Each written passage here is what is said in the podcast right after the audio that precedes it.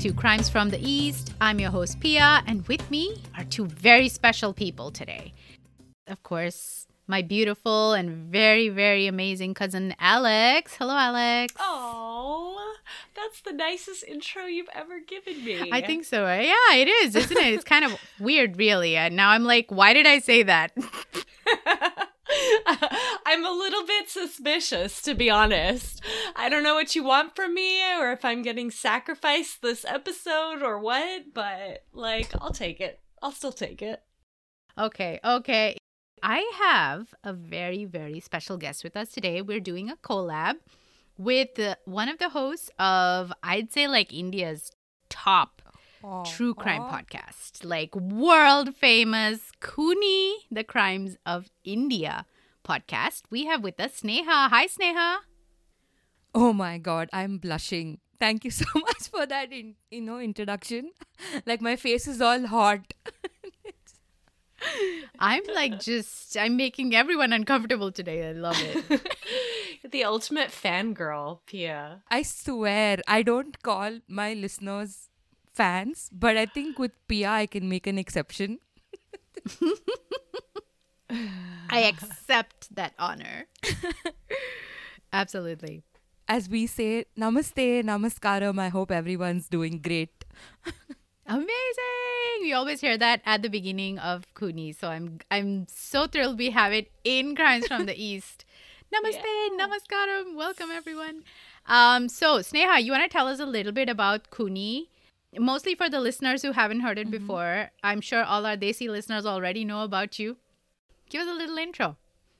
Okay, so I'm Sneha. I'm from Kuni, the Crimes of India podcast, which I host with my really good friend from law school, Aditi. She's on a break right now, but she'll be back very soon.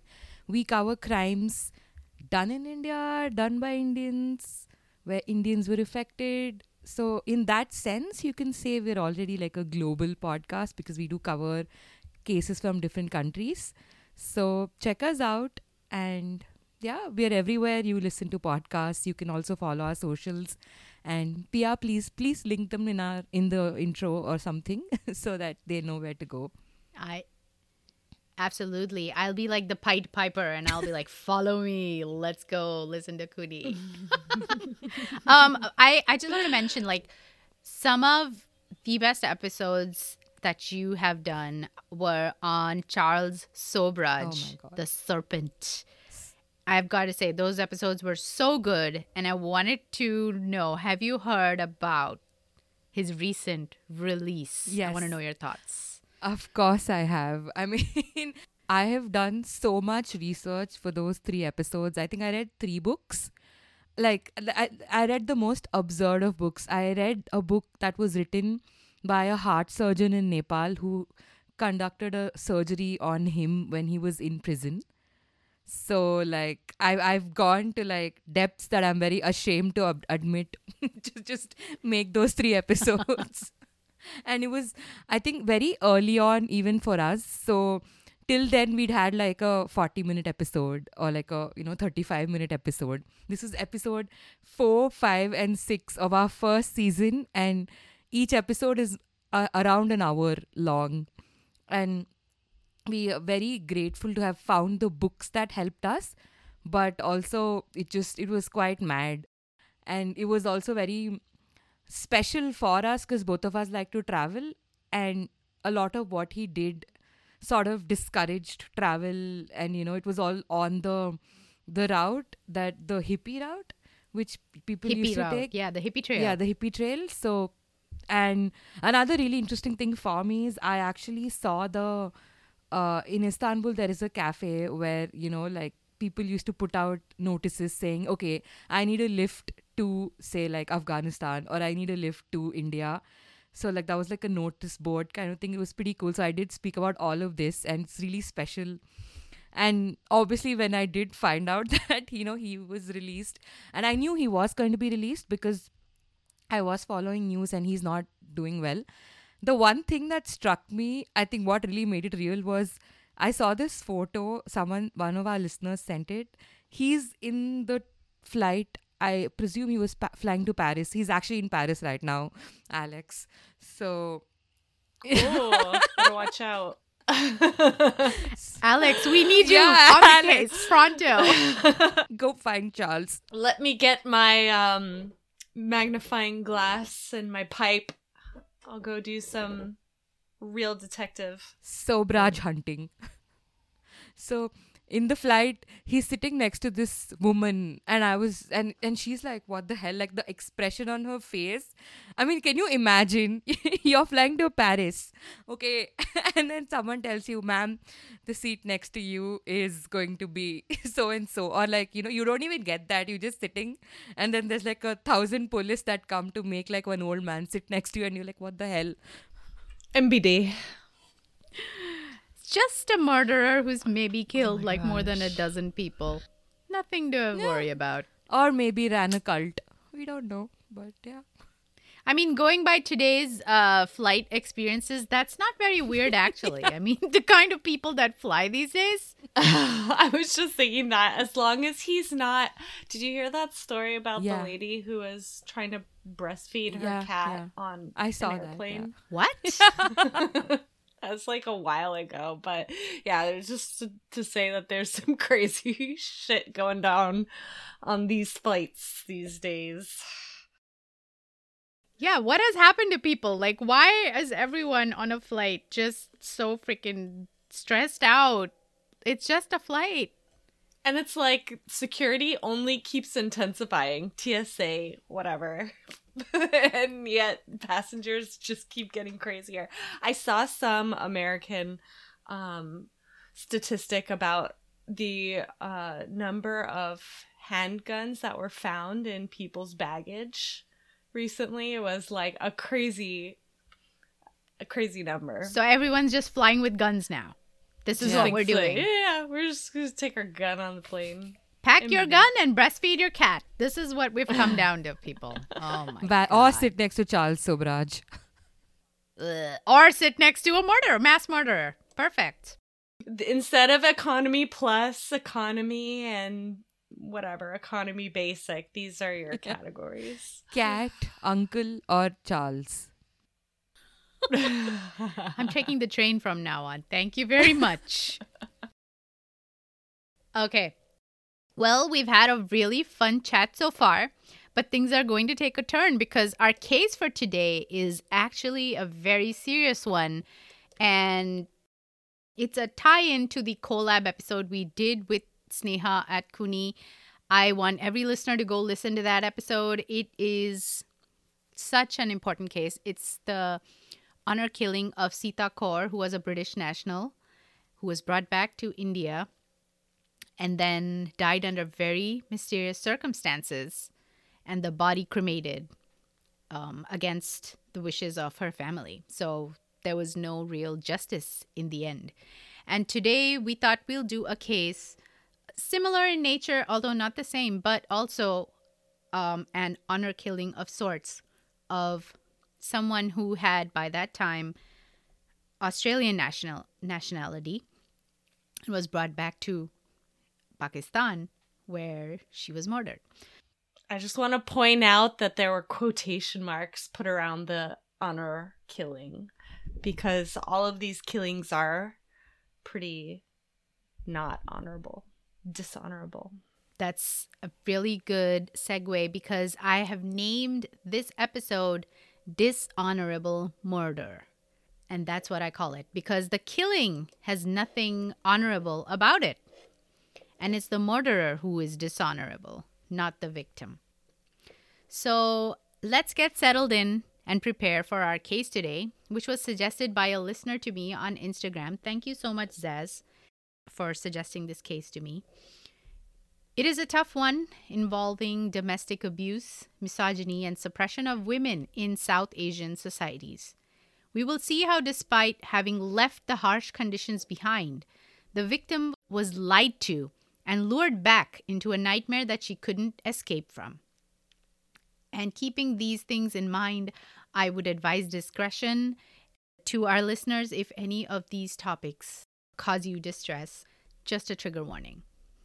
The sources for today's case are so many, but I found that the articles from The Guardian, Hindustan Times, the Tribune from Pakistan, and even the Vice had a lot of good information, along with Seven News, Perth Today, and Australia News, which covered it from the Australian point of view. Today, we talk about the brutal murder of 32 year old Sajida Tasneem, an Australian woman of Pakistani origin who dared to fight for the future of her children, and how a most dishonorable monster of a man killed her for it. Sajida Tasneem, who was bo- born in Sargodha, Pakistan, and like many of her peers, was keen to pursue a good education and a fulfilling career. Pakistan has a significant gender disparity when it comes to educating women. Now, this is common all over South Asia. Even in India, the numbers aren't so great, but it's especially bad in Pakistan. But Tasneem beat the odds.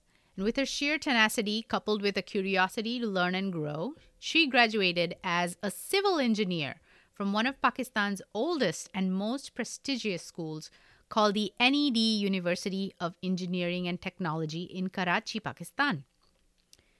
She worked for a few years, even serving as an air traffic controller for the Civil Aviation Authority of Pakistan.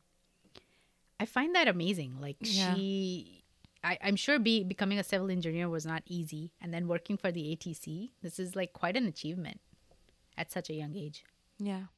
It's I doubt there are many women who work in the ATC, whether in India or in Pakistan. So this is something quite exceptional.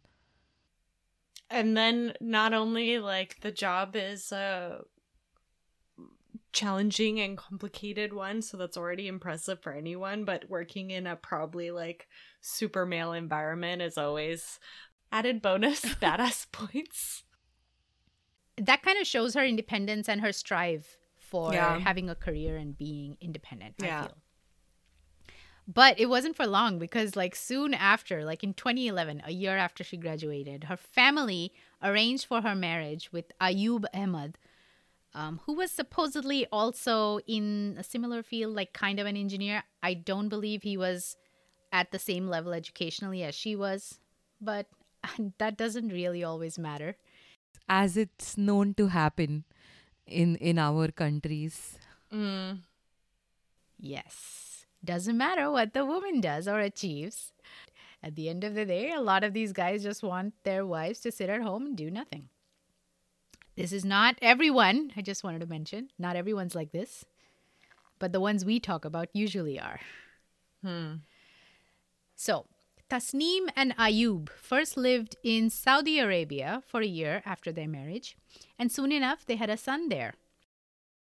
In 2013, Tasneem was overjoyed at a job opportunity she received from a company in Perth, Australia. In South Asia, this is the ultimate dream to migrate to a developed country for better opportunities and a safer environment to raise a family. There is a love hate relationship with the motherland because we love it for everything she has given us and we hate it for what we have done to her. So, that cognitive dissonance, I'm sure, is in the mind of all immigrants and their families. Like, we love our motherland, but we want to get out of there a lot of times for different reasons. And especially for women, South Asia is a dangerous place. India ranks 148 out of 170 on the list of worst countries for women.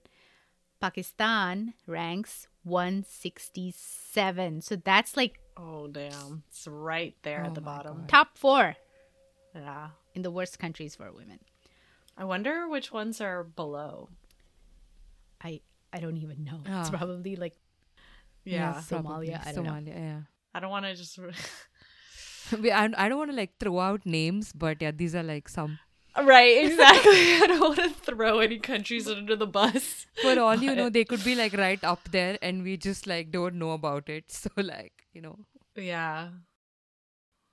The couple moved to a home in the Tuart Hill community in Perth, Australia in 2013 with their infant son.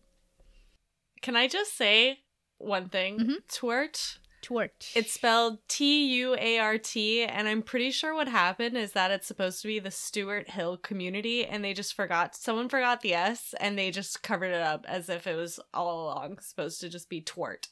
Twart, twart, twart. Stuart. Twart, twart. It's not Maybe maybe they had like a lisp. Like twart. Yeah. we're just we're just going with it. Yeah. It's Twart Hill. Over the next five years, Tasneem gave birth to two daughters in Australia. The youngest was just three years old. She had three young children. It to is take it care is very disturbing to see the similarities from the case we did uh you know because there's all Oh, three kids under the age of 10 and it's almost following the same timelines if you see just like the women were both 32 year old Mhm. 31 year olds arranged marriage they were technic- they were very Yeah. independent and you know driven you know before the marriage and they were both Mhm. married to like men who looked like they're significantly less you know capable or Mhm. had less achievements or education Mm. so the the similarities are like just you can't ignore them Yeah, very blaring. Interesting. It's almost like the same story. The story repeats itself over and over again. After a few years, the family of five succeeded in obtaining the status of permanent residents in Australia. Tasneem worked in social media management and digital marketing, even working for Amazon at a point.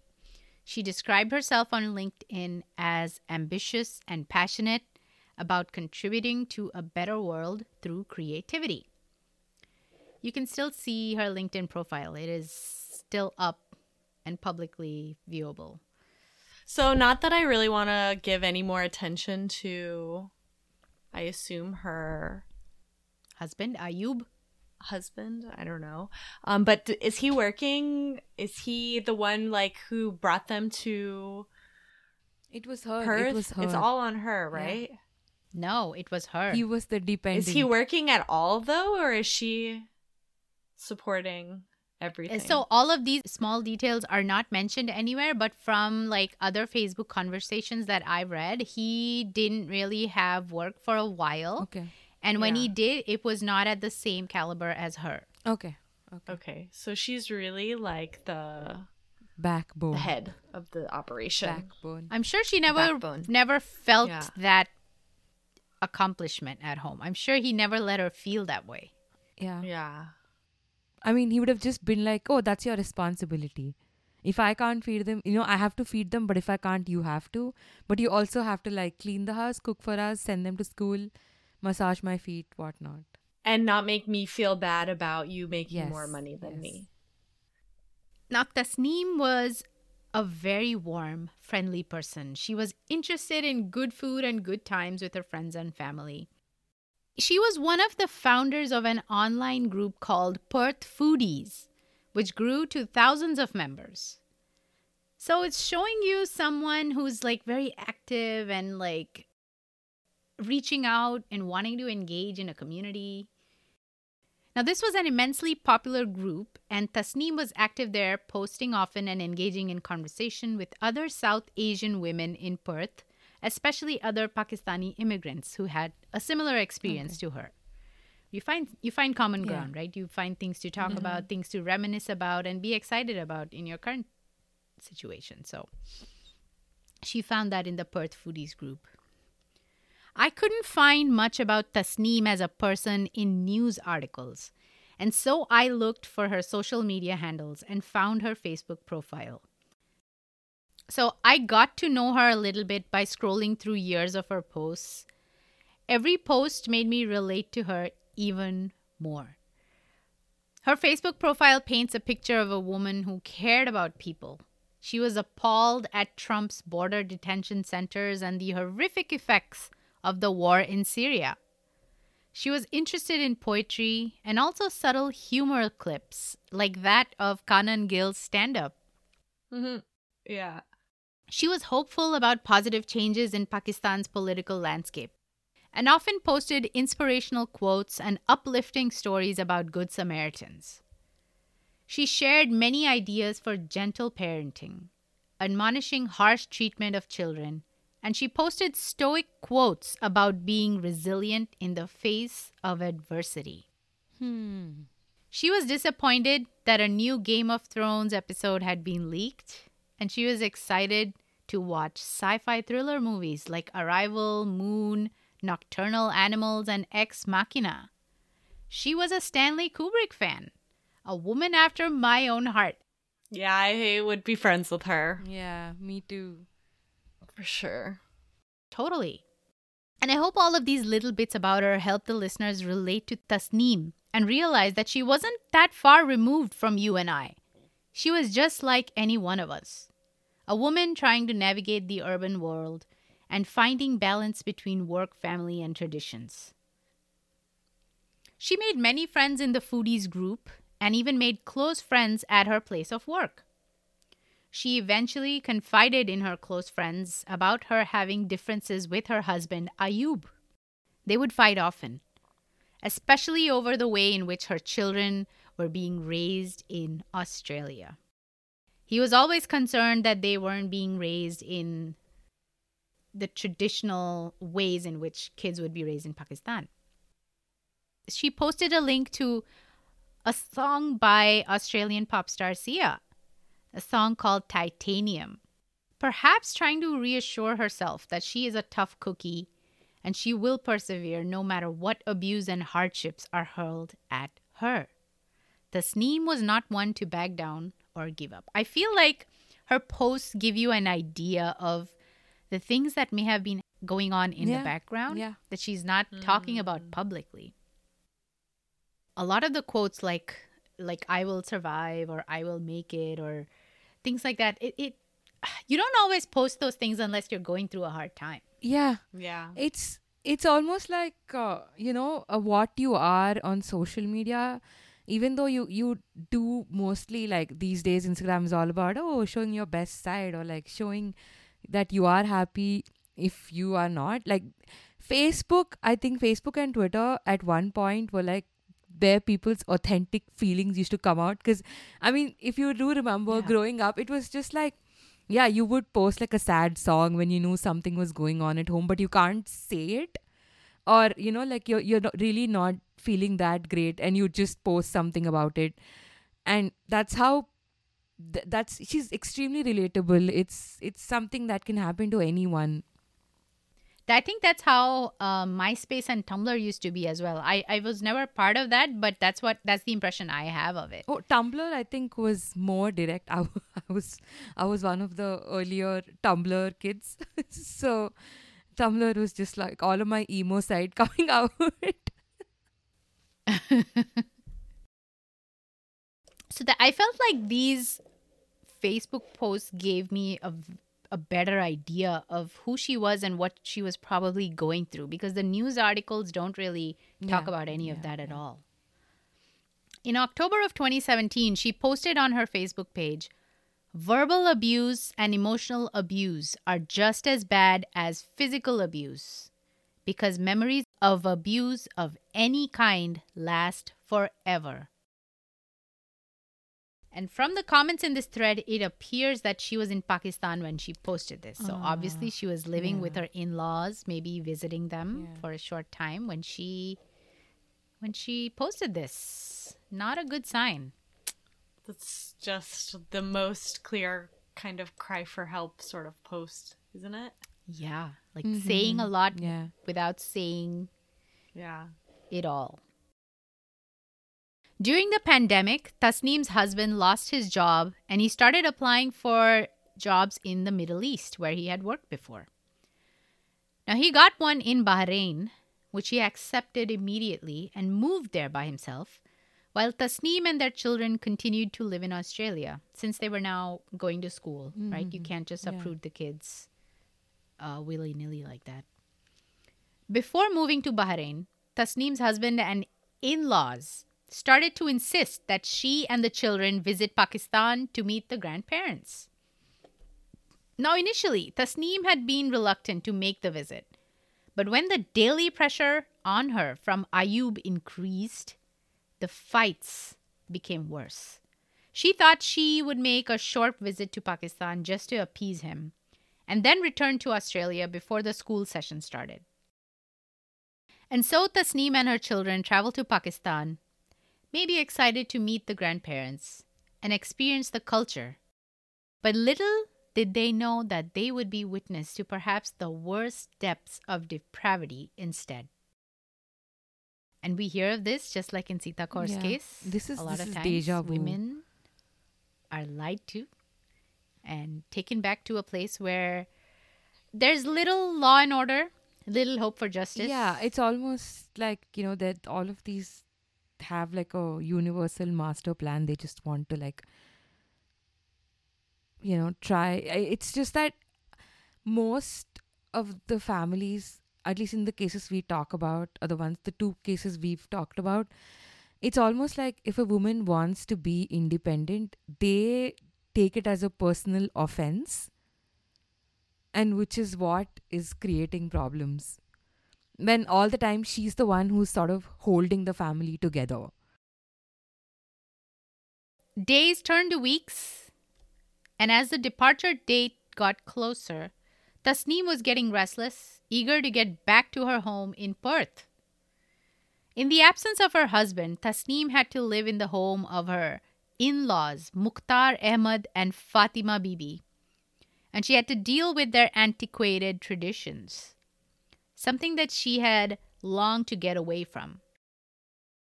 They expected Tasneem to perform all the duties of a daughter in law, which, might I add, is a thankless and endless role for most South Asian women. She had to cook and clean and even press and massage their feet at the end of the day. Now, I find that a very symbolic request by them, an assertion of dominance, and a conceited effort by them to show Tasneem her place in the family. She was seen by them as nothing more than a domestic servant, despite her academic excellence and professional experience. This is just making me very uncomfortable because we've all seen it. We've all, I mean, I have seen it. I have seen it in India. I've seen it abroad. I have seen it in my family, like the distant cousins. I have seen it in other Telugu families, and I'm not proud of it. And it's just that nobody wants to stand up. And it's almost like if a woman in, in India right now, if a woman in her, say, like 50s or like late 40s with, say, teenage or early 20s children wants to like take a transfer or get a promotion at work, it's often frowned upon. Like, I have seen people where, you know, they said, okay, why does this woman have to go? Like, this happened in my own locality. This this part is just like I have seen it in the last two three months, and it's just made me very uncomfortable because had had it been the man doing it at that age or even older, nobody would have said anything. And I just hate these double standards. It's just yeah. Yeah, it used to be like back in the day, I mean, like maybe a century or more ago, like men used to leave their homes to go find work and they wouldn't return for years. That was okay. That was normal. Like one day suddenly he would come back with the, you know, they would send money home whenever they mm-hmm. found work. But it was okay for him to be away Yeah. while the woman just takes care of everything Yeah. home, kids, everything else going on, all the politics at Yeah. home, taking care of the in laws.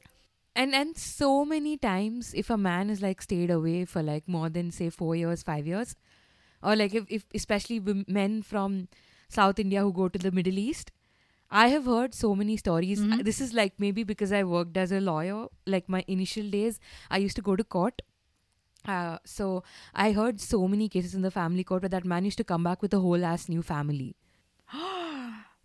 Polygamy is illegal in India, right? yes yes Oh boy. Oh. Yeah, they're like, oh, we're away. We might as well find someone else. You know, you take care of all the hard stuff. We'll just get married, find a new find a new housekeeper housekeeper. Yeah. We really need to figure out how to get men Yeah. pregnant. it's high time Because, like, if you had to actually bear the children that you seed all over the Yeah. place, Mhm. then maybe you wouldn't be so quick to get a second and a third family. Maybe. I don't know. I, I know like domestic violence and oppression and suppression are not a desi phenomenon. It happens all over the world in every culture in every society. Oh, yeah. Mhm. I- you know uh, economic status means nothing Yeah. really but but it is prevalent in south asia and it looks a little different from i'd say how it occurs in developed Yeah. country. Here it's almost expected. Yeah. here it's almost ingrained in most women that you are going to go through this. It is your fate and it is normal. This is life. You will probably have a tough time with your in-laws. They're gonna be a little overbearing and you're gonna have to just bear it. This is life. So it's kind of you're conditioned into that yeah, or or abuse. if like my husband beat me, why? What did you do? Why did you give him the chance to beat you? absolutely victim blaming is Paramount. unfortunately part of the culture unfortunately it is part of the culture so ayub and his parents believed that their kids would grow up as kafirs or infidels straying away from their religion and pakistani culture in perth and they thought that pakistan would be the ideal place for their upbringing under the watchful eye of mukhtar and fatima This is another situation where I feel like if the father was the one who got the job in Perth and was the more qualified and the the major breadwinner, they would be like, "Yes, and the children to Australia. Bring us to Australia, son." Like, but since it's the wife and the mm-hmm. woman, it's the it's oh no, no, no, better off in Pakistan. So, on top of this, Ayub had moved to Bahrain, right? Mhm. And he didn't trust his wife enough to be left alone in Perth. She was educated, well spoken, and a beautiful woman. So, allegedly, he feared that, that she would find another man while he was away. This is a classic projection of insecurities by a loser who knows that he is trash compared to his partner.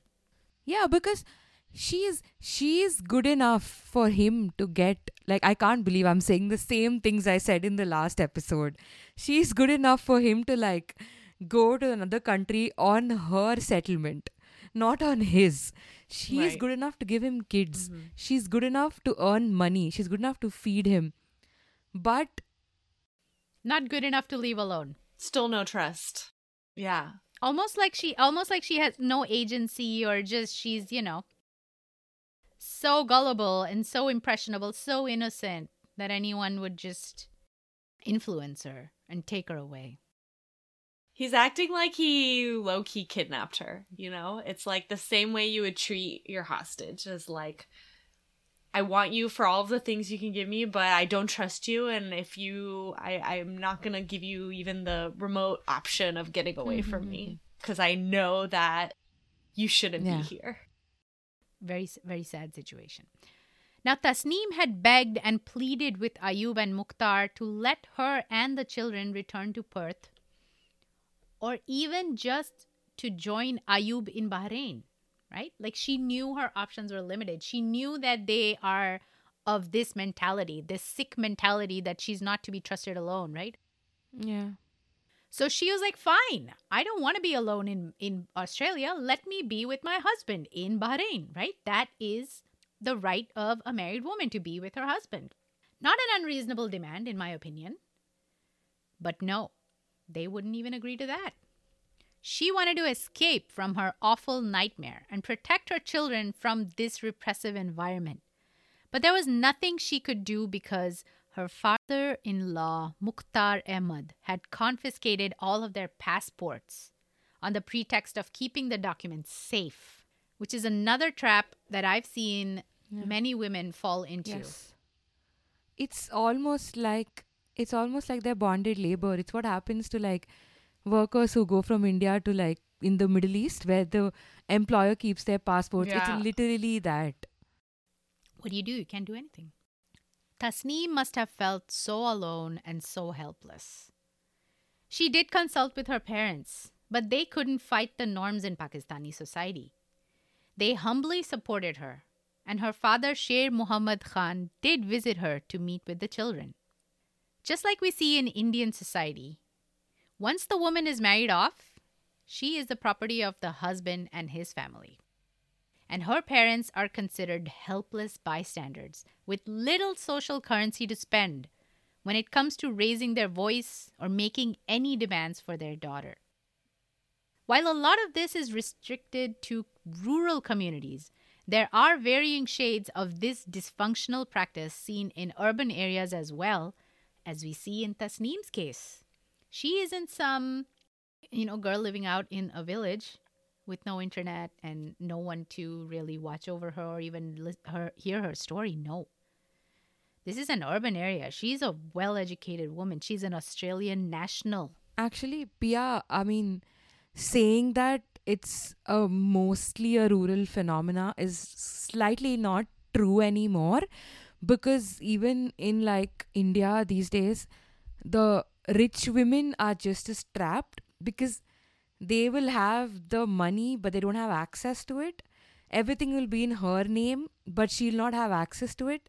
She will like the husband keeps all the cards, the internet passwords, the documents, everything. In some cases, well, like uh, in the north, I've seen where even her jewelry she has to keep like jewelry her parents gave her she has to keep it in a safe where the husband knows the combination. So it's just women pretty much it's across social strata like they can be trapped Yeah. into a marriage. It's just what you see as them having a choice is just like a illusion of a choice. Like you might you know people looking at them and be like oh, okay look at this lady. She goes to kitty parties. She shops all the time. But why? She could be doing so much more. It's just that this is what her husband or her husband's family is letting I, and for the lack of a better word and i feel horrible saying it is what they're letting her do. Like that's all the agency she has. They will flat out say no uh, because it, it goes back to even looking at uh, matrimonial ads where they say oh we want like a btech or an engineer girl with mba from a good college to do what? To just sit at home and raise babies Yeah. so it's just all over like it's this phenomena is not urban or rural or like you know poor rich it's it's just everywhere Yeah, because the mentality may have started from when we were a rural society. But it still exists, even though we feel like we're educated and we're more global and we're, you know, accepting of modern ideas. But there are still some who hold on to this repressive crap, despite all of that education. Not every situation of abuse and suppression is that obvious. Sometimes you're you're kind of like um, prisoner in a golden cage. It looks beautiful, but Yeah. you're trapped. and and it's like women are taught like you said it's just they're taught they're like yeah you have to listen to what they say. Okay if he beats you it's fine. Maybe next time he'll not beat you as hard. Or like maybe just listen to everything that he says. And it's just you know you condition women like that from a, like a really young age. And that's what women grow up to like sort of expect. And anyone who thinks uh, away from this is again looked at saying oh look at this. She has thoughts. She must not be like a proper woman or like you know she what is wrong with her why is she thinking like this what did her parents teach her Mm. you know And that's the thing. The parents of the woman are just as helpless because of societal conditioning.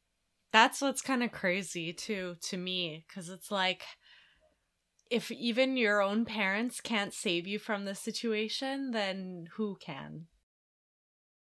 And that's where the societal pressure comes in because as an individual, you'd be like, I will protect my child no matter what. Like, I will murder anyone who harms my child. yeah my boy child but if in the entire society is pressed up against you in in in that sense, it's hard to fight that, right? Yeah, like, I mean, it takes a little courage, a little guts, and I, I don't know if everyone is able to cross that line.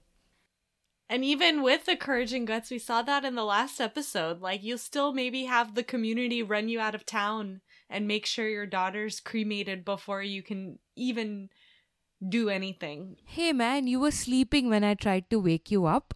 So I just took care of the cremation myself to destroy evidence. Yeah, sure. Mm-hmm. It's crazy. So on June 11th, 2022, Sajida Tasneem's father visited her in Sargodha. Maybe she called him because of mounting abuse in her in law's home. I'm not sure. It's not reported. But Sher Muhammad Khan claimed that his daughter had been arguing with her father in law about her plans to return to Australia when he attacked her. When he did reach the home in Sargodha at 1:45 p.m., he heard a lot of shouting and screams coming from the upper floor of the home. He rushed up and found Mukhtar Ahmad in a state of frenzy, hurling abuses and shouting at Tasneem, who was cowering in a corner in the bathroom with her children. The mother in law, Fatima Bibi, rushed in and dragged the howling children away from the room. Tasneem's father tried to intervene, but Mukhtar was wielding a huge axe, and he threatened to kill everyone if Khan took another step. As a shocked father watched, Mukhtar Ahmed stuffed a cloth in Tasneem's mouth to muffle her screams and started to swing the axe menacingly above her head. And with one fatal blow, he brought it down on Tasneem, followed by many other blows, which served no other purpose but to express his rage at her request for freedom. It was all over in a matter of seconds. Sajida Tasneem was dead, murdered by a dishonorable, regressive monster with no soul and no humanity, a violent burden on this earth, who extinguished a beautiful, bright flame with an axe. Jesus. Wow. She literally just wanted to go home. Yeah, like what was so wrong in what she asked? I just want to go home. Let my children go home. Let them go to their school, be with their friends, get back to their lives, which is all they have known since they were born. And what she got in return was to be murdered. It's so violent too. Like it just seems like such an Yeah. extreme, extreme reaction. It's like, why would you have an axe in your house? Very symbolic, right? And what kind of relationship do you have with other humans and your family where you could do something like that almost in front of your own grandchildren? Animalistic, barbaric. Can you imagine like what kind of a rage he must have been in to just like pick up an axe or was it premeditated? You don't know. Like do normal houses have axes? I don't know. Or like did he have to plan to pick it up or was he thinking about it all along? We never know. Now, Punjab Police Deputy Superintendent Syed Saqlain Jafar confirmed that the axe was recovered and Mukhtar Ahmad was charged with murder. Along with Mukhtar, Tasneem's husband, Ayub Ahmad, mother in law Fatima Bibi, and Mukhtar's son in laws Furqan and Shehzad were also charged in the murder. Although Ayub was still in Bahrain at that time, and I couldn't find any more information about progress in the case, especially about her husband Ayub, if he was ever extradited back to Pakistan or not. And even when you search for this case, you will be hard pressed to find a picture of him. You only see pictures of Sajida and her children, which is so odd. Even in the Sita Kaur case, I Googled and Googled and Googled and Googled, and I couldn't find a single picture of the husband or her family.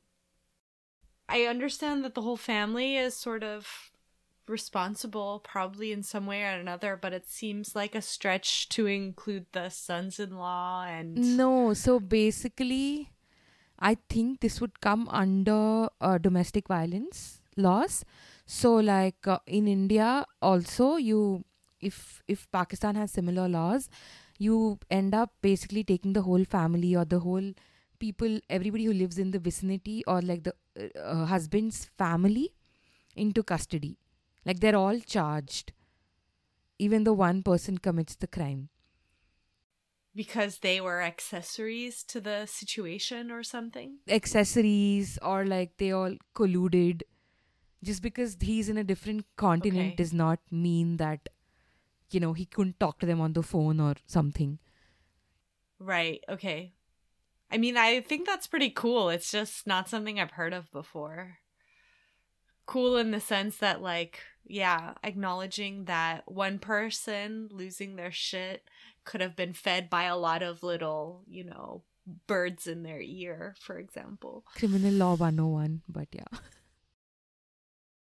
Founder of Domestic Abuse Support Service in Australia, the Bengal Foundation, Yasmin Khan, said that Tasneem had suffered years of domestic abuse at the hands of her in laws before the murder. She was allegedly subjected to daily beatings and told to forget Australia. It's not that it just happened all in one day and he just killed her Okay. she was beat daily. She couldn't talk about it publicly. She may have confided in her closest friends about it. Yeah. Hmm. But again, that log kya kahenge mentality, which is don't talk about it publicly. What will people say? Don't bring dishonor onto our family. Because your beating is causing the dishonor. You, the victim, is causing the dishonor, not the one doing the beating. why does she have to forget Australia? She literally worked her ass off to get where she was. And it was all her hard work. I feel like it was like, how dare you have any accomplishments? I have a question about this actually. Would it be sort of like the family felt emasculated if their son is emasculated? It's sort of like something that the the like shame of the emasculation of the son is felt by the family, perceived. Yeah. Yeah, if you remember in the last episode, her Sita not doing what her husband asked sort of put shame on his entire family. And even in this case, it's Okay, sort of yeah. like um, you know, Sajida not wanting to leave Australia or like not wanting to move back or stay back in Pakistan is seen as sort of like bringing down her husband's family's honor because she's not listening to her husband Mhm. or her in-laws. And I feel like this is not even remotely just a South Asian or an Indian or a Desi thing. Like all patriarchal like cultures probably have had Have this, or do yes. have or have had instances of this sort of Yeah. thing, but it's just like it's so stupid. Absolutely. Now, Sajida's friends in Pakistan and Australia were absolutely devastated on hearing about her death. I'm going to quote some of her friends. One said, Words aren't enough to describe Tasneem, but she was a beautiful soul, well educated, with a positive and humble personality.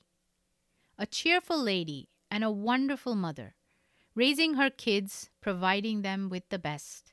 She was so loving and caring and close knit to the community. Tasneem's children were taken in by her father, and the Australian government are in touch with them to try and figure out an appropriate plan for the future. However, Australian embassy has no authority to intervene in local judicial matters, conduct local investigations, and they cannot influence the murder case in any way. So the fate of this case lies entirely in the hands of Punjab police and the judicial system in Pakistan. Yeah, and just like we were talking last week, at least these guys have started working. I mean, I know it's fairly new, unlike in Sita's case, where I think three, four months into their investigation, they said, yeah, nothing happened. These guys at least went ahead and charged the family. I think only because there was a witness. Exactly. Only because her father Yes. was right Yeah. there and he saw it happen Yeah. is the only reason that he was charged. I, I found a video on Facebook of a local crime reporter in Pakistan who was talking about this case, and he's, he was very upset that no one in Pakistan was reporting about this case. All the news reports and media articles were coming from Australia. Yeah. But in Pakistan, there was almost like a media silence on the case. And they said that local um, connections that probably the family had were trying to suppress the story, diminish it, so that it's it's out of public view and possibly the perpetrator could escape with a lower sentence or just get bail and get out. Not unheard of. Could happen. Maybe he knows someone in the courts, in the police. You never know. Right. Even now, when I looked, no updates since June. So we have no again, idea. Again, again, these lies. are cases that just when they happen for like a day or two or like even a month, they're just everywhere.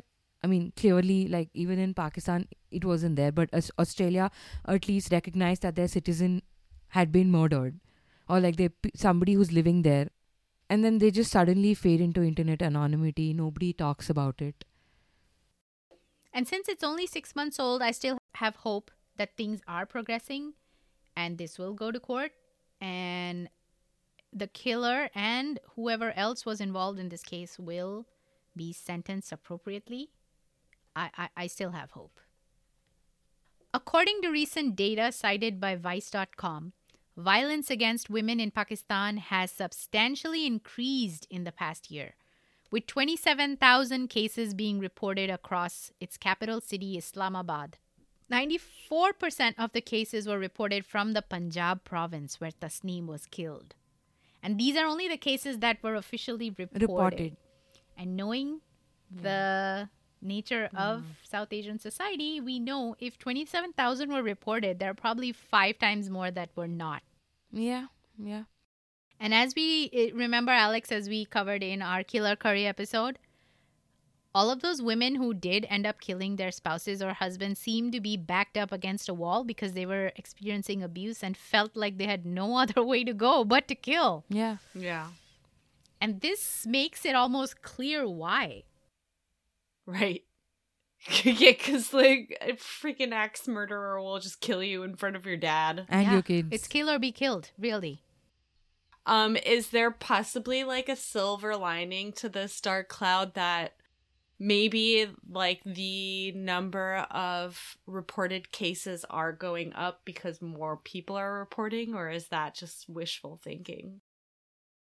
It's again a very slippery, like I said, it's a very slippery slope because you cannot assume. It's it's almost like a schrodinger's cat situation where like it can be either or. So like once you actually figure out which one it is yeah you usually end up being disappointed. Because even during the i think pandemic across the subcontinent saw like a multi-fold increase in domestic violence without reporting. Even in france it like went up a lot just because people were stuck so you never know. I mean it could be like a statistical thing but could also not be that. Almost prophetically in one of her last posts on social media tasneem wrote why is it that a woman is killed every time in the name of honor? It's almost like she knew what was coming. Jeez. She knew what she was experiencing could not have a happy ending. She knew. Tributes for the slain mother of three on social media can be found under the hashtag Justice for Sajida Tasneem. I encourage everyone to post, share this story, and put her case back in the limelight. Make sure it isn't forgotten, and make sure that the quest for justice doesn't lose its momentum till we see a sentencing. And that was our case for today. So I just like to get your final thoughts about this case and the kind of case it is and anything related to it. We don't know exactly where the children are right now. They could be in Pakistan with their um, maternal grandparents. But if they were to be repatriated to Australia, I, I don't know if they have family there. They might go back, go into a foster system, which isn't the best outcome. The other option would be that somehow they're they're put in the custody of the husband. They couldn't go to the grandparents, could they? The other grandparents, the non-murderous ones. Actually, in this case, it might because her husband was also charged. So, unlike in Sita's case, where they said we couldn't give you the custody of the three children to take back to the UK, even though they're citizens, because uh, technically there has there been no criminal charges against the father's family. But in this case, there are. So it could be possible that maybe the, but even then they'll be in Pakistan. So Where are they going to live? If they have to live in Pakistan, it's going to be a hard change for them. Right? The kids were 12, 6, and 3, I believe. What's going to happen to them? I just, I just, my heart goes out to them. I guess the whole story and like to answer your wrap up question Mm-hmm. takes me back to this notion of what was it that you said? The motherland is like something that A love hate relationship. The love hate relationship. You what was it exactly? You love it for what she gave you, and you hate it for what you have you've ta- done to yeah, her. you've done to her. Exactly. Yeah, and I guess the motherland has a love hate relationship with you too. It wants you back, and it won't let you leave again. Sneha? Uh, again, it's just really sad how families across the subcontinent think that their honor rests on the women. Like, or the choices that she makes, whether it's marrying away from the caste, living, choosing to live a certain way, living in a place, or just simply being accomplished. And they find a fault and they attribute it to her. They say it's it's it's like almost like in some cases where i don't know if you've heard where a woman gets raped they say that it's her fault and she's brought shame to the family like a family's honor should not rest in a woman's vagina or a woman's choices as long as that mindset is not changed we will see sita's we will see Tasneem's. And it's it's they could be anywhere. They could be in the most richest of families. They could be living in the most poorest Indian villages. It has to start as as say at the grassroots level where you are teaching girls that you know you should know your own worth and nobody has to tell you or like your worth is in what you do and not in what like your husband does or your family does. You are your own person. And you know, small things like teaching a woman to be alone, to be alone is not being lonely. Those kind of things. Like a majority of Indian women do not know how to be alone. Hmm. Or like they have no identity of their own apart from their family. So yeah, I think teaching them that like teaching girls that sh- and also making sure every woman is independent, earns her money, has like her own safety fund should um definitely be there. I mean, I'm sure, I'm sure in this case she had her own savings and getaway plan. I mean, even then he took hold of her passport. So I think the change has to come from our families from a very young age. I- just hope that these horrible practices and expectations and traditions or whatever the hell you want to call it die with these old kooks who still believe in it. I don't want to see it in the newer, younger generation. I just, I hope it dies with the ones that believe mm. in it right now. So, yeah, that was a tough case. I debated with myself for a little bit if I should add a Bollywood corner or not. Typically, I don't add Bollywood corner for serious cases, especially recent cases, but I felt like like movies can reflect back the shadows of our darkest traits. And so I thought that I'll recommend two movies that show us different instances of domestic abuse suffered by urban South Asian women. Both of these movies are on Netflix, so easy access for everyone. The first movie I'll recommend is called Thappad, which means the slap. The main character is a woman played by Taapsee Pannu. Her husband slaps her in the middle of a party out of misplaced anger towards his boss, which is so annoying. Like he's pissed off at his boss, but he slaps his wife. I've seen this movie. It's very, it's just, yeah, it comes out of nowhere, actually. And so she finds herself questioning her loss of identity and thinks over all the disrespect that she has endured over the years. And she files for divorce over this slap. The veiled, subtle misogyny in modern, educated, upper class urban India is depicted very well in this movie. Yeah. And that's why it's it's in my recommendation for Bollywood Corner. Go watch it. It's called Thappad. Um, the second movie that I want to recommend is called Darlings.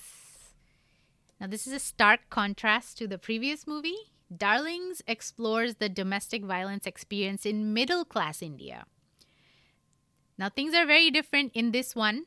The main character, Badrunisa, played by Alia Bhatt, is a young girl who falls in love and gets married to her alcoholic sweetheart. And after a brief honeymoon period, he begins to show his true colors in progressively violent ways. Things just keep getting worse till Badrunisa reaches her breaking point and she decides to break him. Now, this is actually made in the style of a dark comedy and it is a good movie to watch. Is it kind of like a revenge fantasy in the end, or? Even in the end, it's the character is so complicated, which is amazing. Badrunisa's character is written well. She's not just that one dimensional female love interest. She is a complicated person who's kind of wrangling with her own emotions regarding this. She loves him, right? There are still Yeah. parts of him that she loves. And so she's very tormented in what she wants to do with him. I want to take revenge, but I still love him. Yeah. Like, I want to do this, but I don't want to fall to his level. I don't want to stoop to his level. So it's not as straight cut as you would expect in a revenge fantasy. It is not. It is not. I'm sort of reminded of another movie when you talk about these two. You must have heard of Provoked, Oh, yes, the old uh, Aishwarya Rai movie. the Aishwarya Rai movie. It's set in the UK. He's an abusive husband. He comes home drunk. He abuses her. He beats her. He rapes her. And then, you know, she murders him in a fit of rage. And then they basically built the whole battered uh, woman defense in the UK because of this case, where they said if you are provoked to such an extent where your only choice is to like kill them or make them into a curry. So that's another really good watch. Yes. And I think Aishwarya Rai was really good. Yeah. so I just thought of Thank that. you. Thank you for that. That's actually a really good recommendation. And it should have been maybe part of our Killer Curry episode. But yeah, it does show that it it's not always the same response that comes from a woman. Sometimes it's taking years of abuse, sometimes it's snapping in that moment, sometimes it's taking the slow route. In the end, I mean, it's sad that she has to resort to all these different um, options instead of just being able to go to a cop or uh, go to the authorities and say, "Hey, I'm I'm suffering. Take you know, help me take care of this." Again, in all the three movies, the common plot point is that uh, let me try and hide it from the society as much as possible. But of course, in Thappad, it didn't take her that long. Like she realized, yeah, f- this, I'm, I'm, I'm done. So go watch. Let us know if you have any other movies in on these topics that we should watch. Come comment on our Instagram. Um, and with that, I think we're all set for this episode. Thank you so much, Sneha, for joining us in telling this story. Thank you so much for having me. It's been a great time as always. Yes, yes, this has been an amazing collab, and we hope to do many more in the future. Yes, please. Kuni and Crimes from India are now like entwined. Um, Alex, you want to tell people to do all the stuff? Oh yeah, sure. And and thanks again, Sneha. It was really cool to go on the journey with you. As always, I feel like I have two sources of knowledge teaching me, and I'm just like a little baby learning everything. Soaking it all up. yeah, exactly. For better or worse. Um, but yeah, check out our website or Instagram or socials at Crimes from the East. All of the things. Um, support us rate, review, like. What are the other things they're supposed to do, Pia? Um, I think rating and reviewing is like the top Top. request I can think of.